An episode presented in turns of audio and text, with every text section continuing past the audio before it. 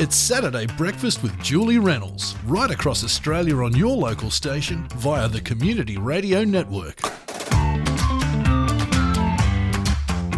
Please welcome to the program the one, the only Paul Starman Curnow from the Adelaide Planetarium. Yay! Hello, everyone. Morning. Now, what are we what are we going to talk about this morning? We're going to talk about rocks coming from space. Sounds Do like a good come- title for a science fiction movie, doesn't it? It is rocks, Rocks from from, space. space. What sort of rocks are we talking about? So, you know, when I was a little boy, we used to sit outside in the summer and look up at the night sky, and you'd see what we call falling stars or shooting stars. Yeah. Um, and we now know, of course, they're not stars, stars are suns. Um, but we know that they're mainly pebble size or sand grain size bits of material falling into the Earth's atmosphere. Uh, some are very large, some are as large as a car, and sometimes they make their way all the way to the ground. So when we see a falling star or a shooting star, that is a meteor. If it's a bit of rock just floating in space, uh, a small bit of rock, uh, that's what we call a meteoroid. Mm. Um, when we see it, it's a meteor. But if it doesn't burn up completely in our atmosphere and makes it all the way to the ground, and we can pick it up, that's a meteorite. You know, like ones we've got in some of our museums around Australia, so to speak. Did we have one recently that hit somewhere? They do it all the time. There are thousands of these objects falling in from space all the time. In fact, we had one over South Australia.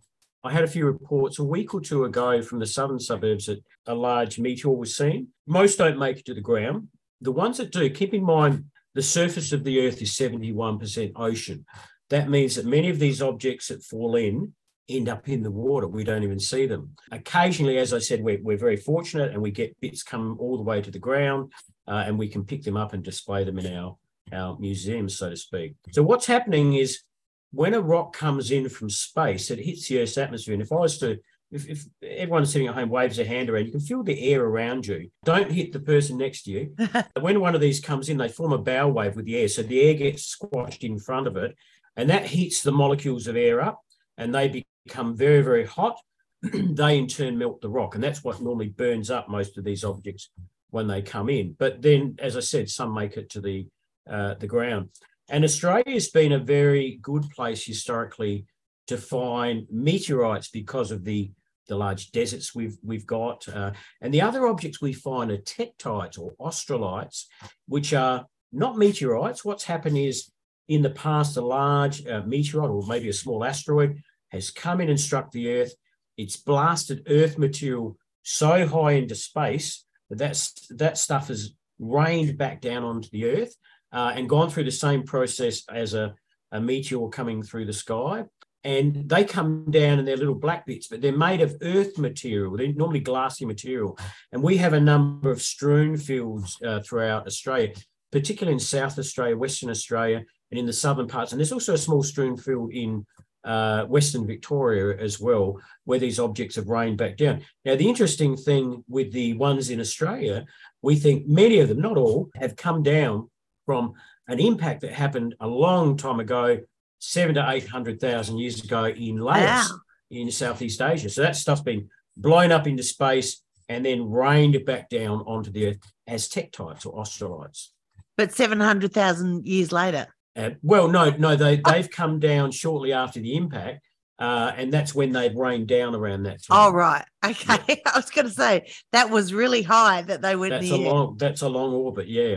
But what we do have is that can orbit in space for a very long time. Some of that stuff would obviously get blasted off into space and not return to the Earth. And so the same applies to other worlds like Mars. And in South Australia here, we have a piece of the planet Mars. Now, how do we know it's Mars? Because an object's come in from space millions of years ago, I, I forget the exact dates, struck Mars, blown that Martian material into space, and then eventually that's drifted off in space for goodness knows how long. Then it's fallen to Earth as a meteorite. Now, we know it's from Mars because trapped in the uh, gaseous bubbles within the meteorite, we can sample uh, the, the chemical composition of that gas. And that chemical composition of the gas exactly exactly matches the chemical composition of the Martian atmosphere. And we know the chemical composition of the Martian atmosphere because we've had Martian probes uh, landed that have been sampling the, Ah. the atmosphere for a very long time indeed. So we know Mars. Do we know any other planets? Or is Um, that it for, for now? We think we think, although the, the jury's still out, we think we have a few bits of um, the planet Mercury. We know we've got a few bits of the moon. So stuff's been blown off the moon in a, an impact and ended back down. So we have lunar meteorites, we have Martian meteorites. Venus, the atmosphere is too dense for stuff to be blown up and out into space. Um, so we don't have bits of Venus. And of course, Jupiter, Saturn, Uranus, and Neptune are gaseous planets. Even if it starts off the size of a car, when it comes through Earth's atmosphere, it gets burnt up. And what does it sort of usually end up as being? And why? The really big objects in space we call asteroids. Uh, for example, if, if it was something as big as your car, I would call that a meteoroid when it's floating in space. If it's something as big as your house, I would say that's a small asteroid. So when these objects come in from space, they, they burn up. However, the ones that make it to the ground, uh, an example of this is in 2013 over Russia in uh, Chelyabinsk, uh, a small bit of asteroid came in. Uh, it airburst, so most of it was destroyed in the atmosphere, so it broke into bits, and some bits rained down, uh, and they were they were able to be uh, collected later. Now we have three main types of meteorites. We have stony meteorites, so they're glassy type meteorites, silicate rock type meteorites. Then we have combinations, which is stony iron, and then we have meteorites that are 99% iron nickel uh, composition. So you can bang them with a hammer, and it's like it's just a, a lump of iron. Where I work at the Adelaide Planetarium, we've got the largest stony iron meteorite ever found in Australia. Uh, that's the Huckitta meteorite, which was recovered from the Northern Territory in 1937 by Cecil Madigan.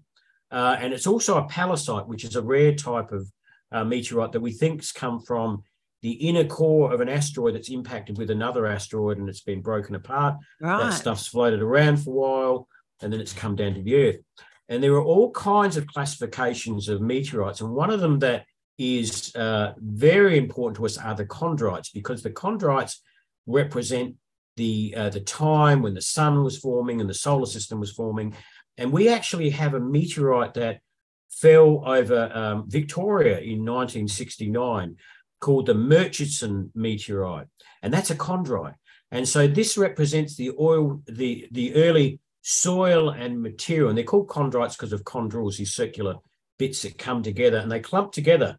Uh, and it's more brittle than um, a lot of the other meteorites. But why they're important is because they contain amino acids.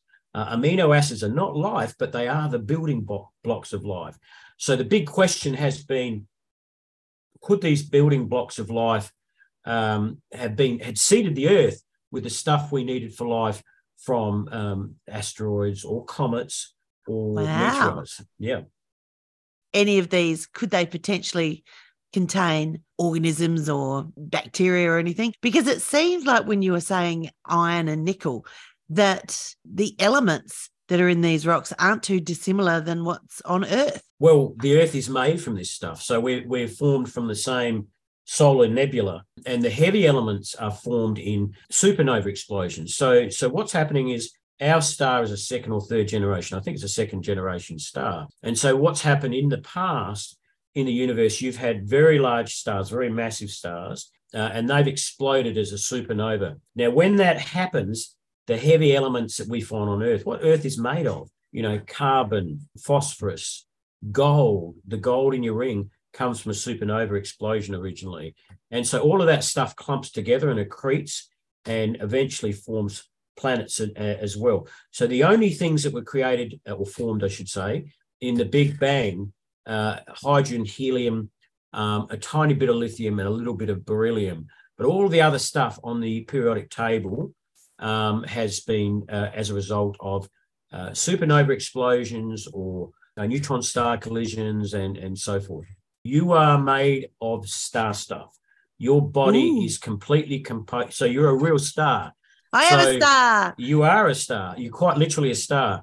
So when you look at your face in the mirror, just remember that that is the result of billions of evolution, years of evolution from stars evolving and exploding. Because all of the material in your body is, uh, with as as I said, with the exception of hydrogen and helium in the universe, um, is formed within the furnaces of early stars. And so that stuff gets blown into space. Then it gets recycled, and, and we find it in our star, the sun. And when our sun's formed, that's when the planets are formed, and they've formed from that heavy material as well. And so all of the heavy material, like iron and so on, uh, sinks to the center of the Earth. You know, we have an iron core, uh, and the lighter stuff is near the lithosphere, the surface of the Earth.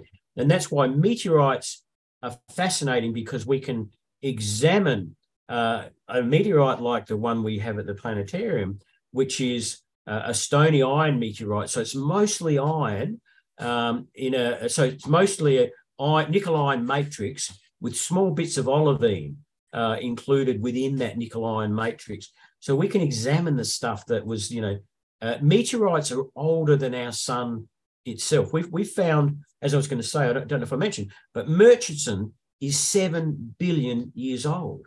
So that means that meteorite formed before the Earth formed because we know the Earth formed around 4.6 billion years old ago, 4.6 billion years ago. Wow. Isn't it, doesn't that f- make you feel tiny? Absolutely. And absolutely. isn't time the weirdest thing? Because we think, Yeah. you know, an hour is really long, Mm. and then you're talking billions of years, and we're and we're thinking, oh, Well- you know, a work day is long or something along those lines. Well, you're It's all- right. You know, it's all um, relative, isn't it? Yeah, Carl Sagan said something to to the effect of we're like butterflies that flutter for a moment and think it's forever. You're listening to Saturday Breakfast with Julie Reynolds, nationwide on your local station via the Community Radio Network. We're back with Paul Starman Curnow from the Adelaide Planetarium. We're talking rocks from space. We sort of got into dinosaurs and humans and where we all fit on that timeline. What kind of scientists investigate that sort of stuff? The scientists that really talk and understand deep time are astronomers because we talk in billions of years, right back to the the origins of the Big Bang over 13 billion years ago to the age of the Earth 4.6 billion uh, years ago. And, you know, we've got very old rocks uh, in Australia as well. As far as uh, human lifetimes, uh, we're just, it's just a blink. You know, it's such a tiny, tiny period of time we're on the Earth compared to, you know, the age of the Earth. And even other creatures, you know, we've got turtles that live for a couple of hundred years, and and then we've got creatures that live, you know, certain insects that live for a day or two. So And then you've got your old dinosaurs, like your birds. I'd say an emu is kind of like a dinosaur, isn't it?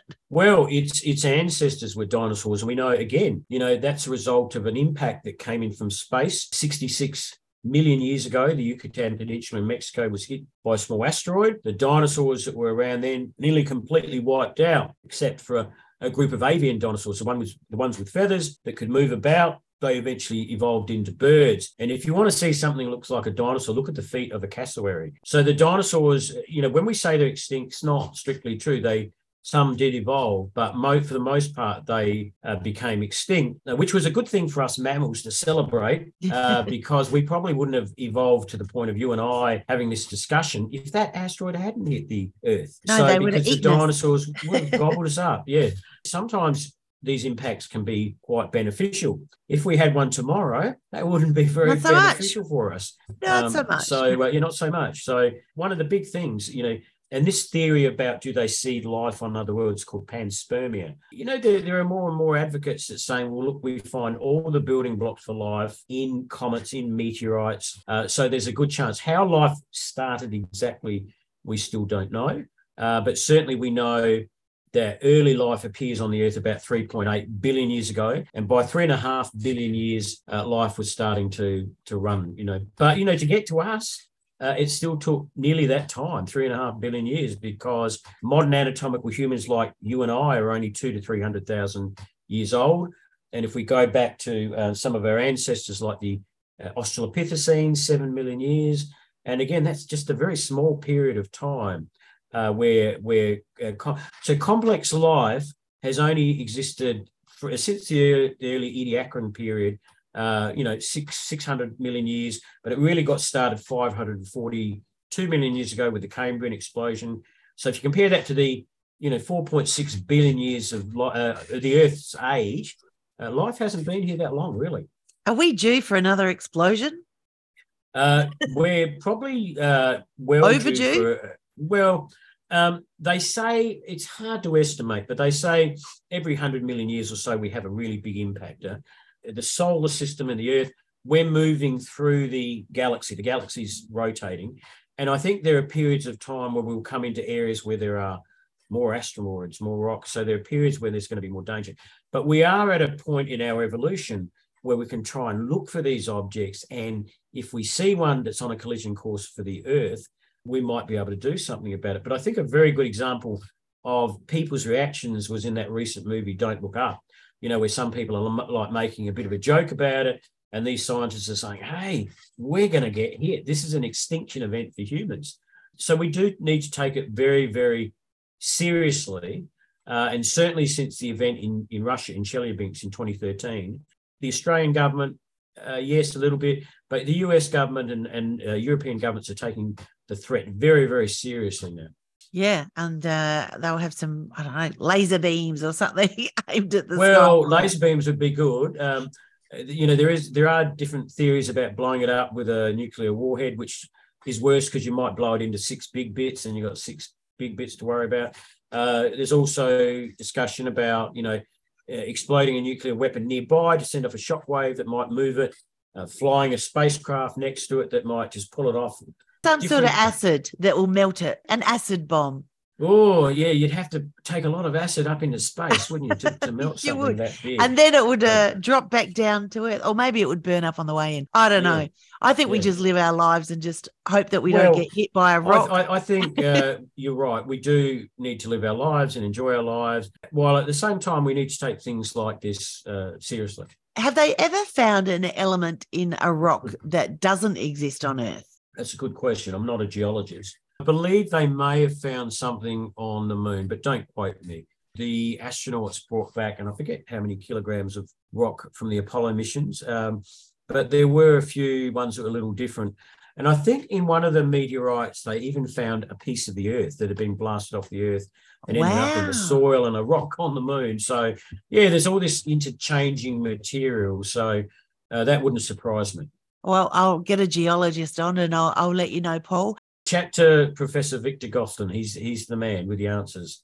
And uh, there's that other friend of yours as well that we spoke to about cave. Oh, Professor Ian Lewis, knowledgeable man. I've been crawling through caves with him. He's an amazing guy. Absolutely not. Not unless I had to run for my life would I go in a cave. Well, oh, when I think right. of cave, I think of those, you know, tiny little spaces as opposed to it being just an open cave if you go down to the Naracoorte caves, there are some very open caves there where they wouldn't give you the feeling of claustrophobia. And so you walk through sections and then there's a complete open section to the sky. And so how about those guys that go in those little tiny tunnely things? That's what Ian that, does. And they can and barely un- get their body in. Underwater, he does it underwater. And, you know, that's been a very uh, dangerous pursuit. You know, there have been uh, a number of people that have lost their lives down in the southeast, uh, getting stuck in caves underwater while they're diving. I know. So never in a thousand years. Very brave. Mm, and indeed. I suppose that's what curiosity is. If we weren't curious, uh, we wouldn't be having this conversation. You know, the people that worked out how radio waves work, how computers work, Wi-Fi was invented by Australian astronomers uh, looking at other aspects of astronomy. Um, so we and GPS without all of those things, GPS, we wouldn't be, uh, we wouldn't have those things because of some of the calculations of uh, Einstein. So we use science every day. Uh, that's why it's important to have a basic understanding of science because people make decisions and vote on things relating to science and the environment. Rocks in Space with Paul Curnow from the Adelaide Planetarium. And if you want to know what Paul's up to, head to Facebook. And what are those groups called, Paul? I'm involved in a few groups, the, the Adelaide Supernovas, uh, also involved in the Aboriginal Skies uh, Facebook page, where we look at uh, how Indigenous Australians see the night sky. And I've also got my own YouTube channel where I've got some of my lectures up. If they put in Paul Starman Curnow, uh, I've got some very short two minute astronomy videos and a few longer lectures on there that people can watch as well. Beautiful. And we'll catch up with you next time. Thanks, Paul. Good stuff. Good, good stuff. Nice chatting again. You're listening to Saturday Breakfast with Julie Reynolds.